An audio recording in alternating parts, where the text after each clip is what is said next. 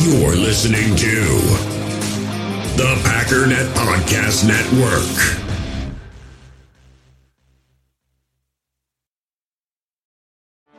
Get ready for the greatest roast of all time the Roast of Tom Brady, a Netflix live event happening May 5th. Hosted by Kevin Hart, the seven time world champion gets his cleats held to the fire by famous friends and frenemies on an unforgettable night where everything is fair game. Tune in on May 5th at 5 p.m. Pacific time for the Roast of Tom Brady, live only on Netflix. It's time to talk about the Green Bay Packers.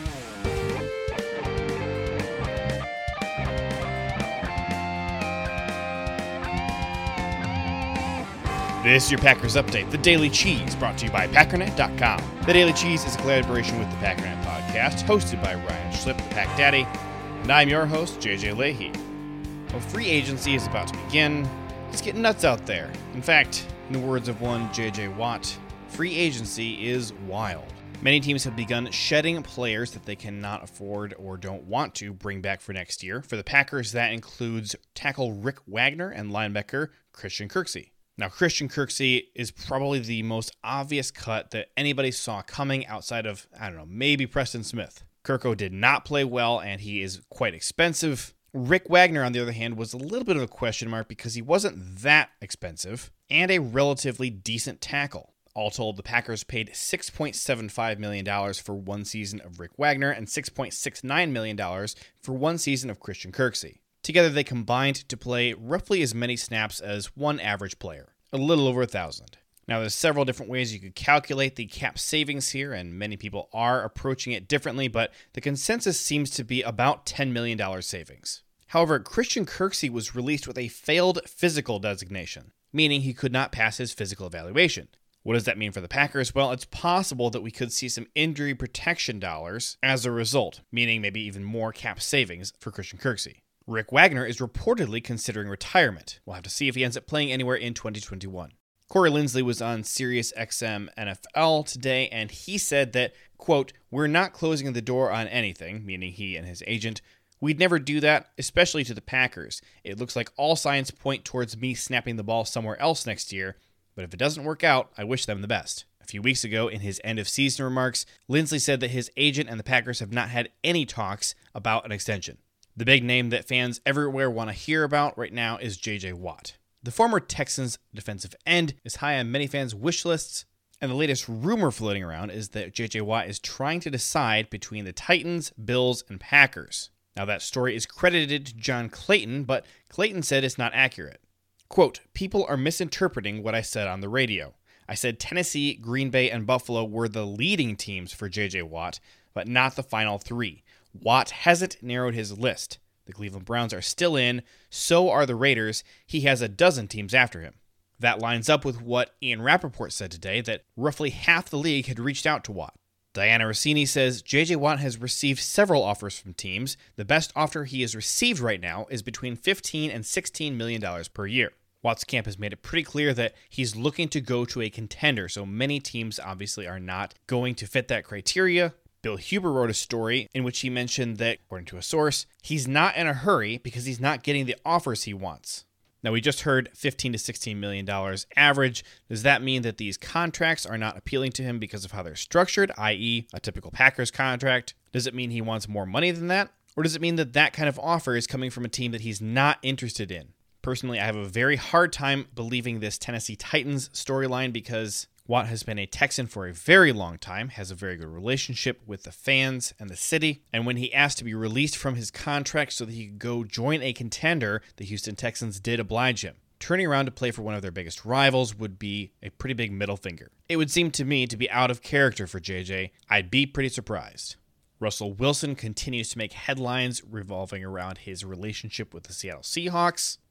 Per Adam Schefter, Wilson's agent says Russell has not demanded a trade, but if a trade were considered, he does have a no trade clause in his contract, which means he would be able to refuse to go to any teams he didn't want to go to. Per Wilson's agent, there are only four teams he is considering the Cowboys, Saints, Raiders, and Bears. Yeah, probably could have filed this one under stupid news or something like that, but there you go. Russell Wilson is interested in playing for the Bears. Regardless of whether this unlikely trade actually happens, it is true that the Seattle Seahawks' relationship with Russell Wilson has been getting worse. Allegedly, prior to a Thursday night game versus Arizona, Wilson stormed out of a meeting with coaches after his ideas for fixing the offense were dismissed. We have been hearing for a couple weeks now that Wilson has been very frustrated with his offensive line. The Texans are still unwilling to discuss trading Deshaun Watson, which of course makes sense. Per Tom Pelissero, several GMs in the league have resorted to leaving voicemails for the Texans that include trade offers, because apparently GMs don't know how to text or send emails. Watson has spoken briefly to new head coach David Culley recently, but they have not met in person yet. So far, neither side appears willing to budge. Deshaun recently tweeted, quote, Loyalty is everything. Don't you ever forget it. Now in Tennessee, 2020 first round offensive tackle Isaiah Wilson has been nothing short of a headache for his team. His rough rookie season included a suspension, a stint on the non football injury list, and he played a total of three snaps. There have been a few character concerns. He's been involved in a number of off the field incidents, but his potential as a draft prospect was undeniable. Now the Titans are interested in trading him after he posted on Twitter, quote, I'm done with football as a Titan, no further comments. Yeah, you Packer fans think you have it rough because your first round quarterback didn't play at all this year because you have a Hall of Famer and MVP quarterback playing in his place. The Titans' first round draft pick didn't play at all because he was a knucklehead.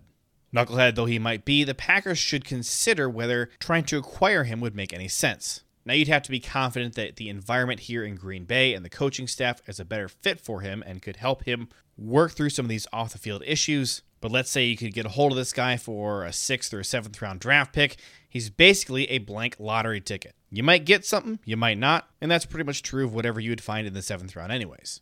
Offensive tackle is about to become a very precarious position for the Packers as David Bakhtiari's ACL tear might leave him indisposed until as late as October, maybe later. You just cut Rick Wagner. You got Billy Turner and who else? Yosh Nijman? Several folks out there have been suggesting a move for Elgton Jenkins to right tackle. Can't say I'm a fan of that idea. I'm certainly not proposing that Isaiah Wilson is the answer to this. I think the Packers will have to turn to the draft, maybe free agency, but Wilson could be a second or third string backup. And if you can work through the character issues, maybe you can turn him into a long-time starter. He was drafted toward the end of the first round. Okay, I'll give you the Isaiah Wilson one was a little bit weird, but here's one that maybe makes a little bit more sense. The Denver Broncos are releasing defensive tackle Jurrell Casey. Now, 2018 was the year that he exploded. He was amazing. Since then, he's been kind of just okay. That coincides with when Vic Fangio arrived and kind of overhauled the defense. Here's my quick pros and cons for the Jurrell Casey argument. Pro, he is familiar with the Vic Fangio defense that Matt LaFleur wants Joe Barry to implement. Eh, Denver and Fangio did cut him. Also, his production has not been the greatest since he started working with Fangio. However, that's just by Jurrell Casey standards, not by defensive tackle standards. By NFL defensive tackle standards, he's been pretty good. And with guys like JJ Watt on the market and a lot of teams dumping talent, Jurrell Casey might be one of the more affordable guys out there. Another player that the Titans are releasing that could be more interesting would be wide receiver Adam Humphries. Now, this move saves Tennessee about $4.47 million in cap space. There's no telling what the wide receiver market will look like, but Humphries would at least be a more talented player than, say, Devin Funchess. One final thing there is a new report swirling out there that Aaron Jones is interested in going to play for Miami. This does seem like a good destination for him. It's a team he's long been linked to just because, well, it makes sense. One inside source with the Dolphins says that they have reached out to Jones and eh, found him interested. Could the Packers bring him back? It seems less and less likely as time goes on, although longtime listeners of this show have known that I have been at the foreground for a very long time saying Jones coming back does not make any sense. My guess is we'll hear our first confirmation one way or the other after a JJ Watt decision is made. Regarding JJ Watt, here's a tidbit from Ian Rapoport. As far as JJ Watt, my understanding of where he is is he heard from, uh, I would say, about half of the league. Uh, from what I understand, he is now culling that list, whittling it down to maybe five or six and kind of honing into the places that he wants to either seriously consider or maybe even visit. That probably will come next week as it ramps up a little bit more. Not saying it couldn't come the next day or so, but next week, more likely. All right, that does it for today. For more in depth analysis and a look at Packers strategy, make sure you're subscribed to the Packernet podcast, hosted by the Pack Daddy Ryan Schlip. Keep up on all the Green Bay Packers news by going to packernet.com and join the Packernet Podcast Facebook group. My name is JJ Leahy, and this has been The Daily Cheese, your Green Bay Packers news update.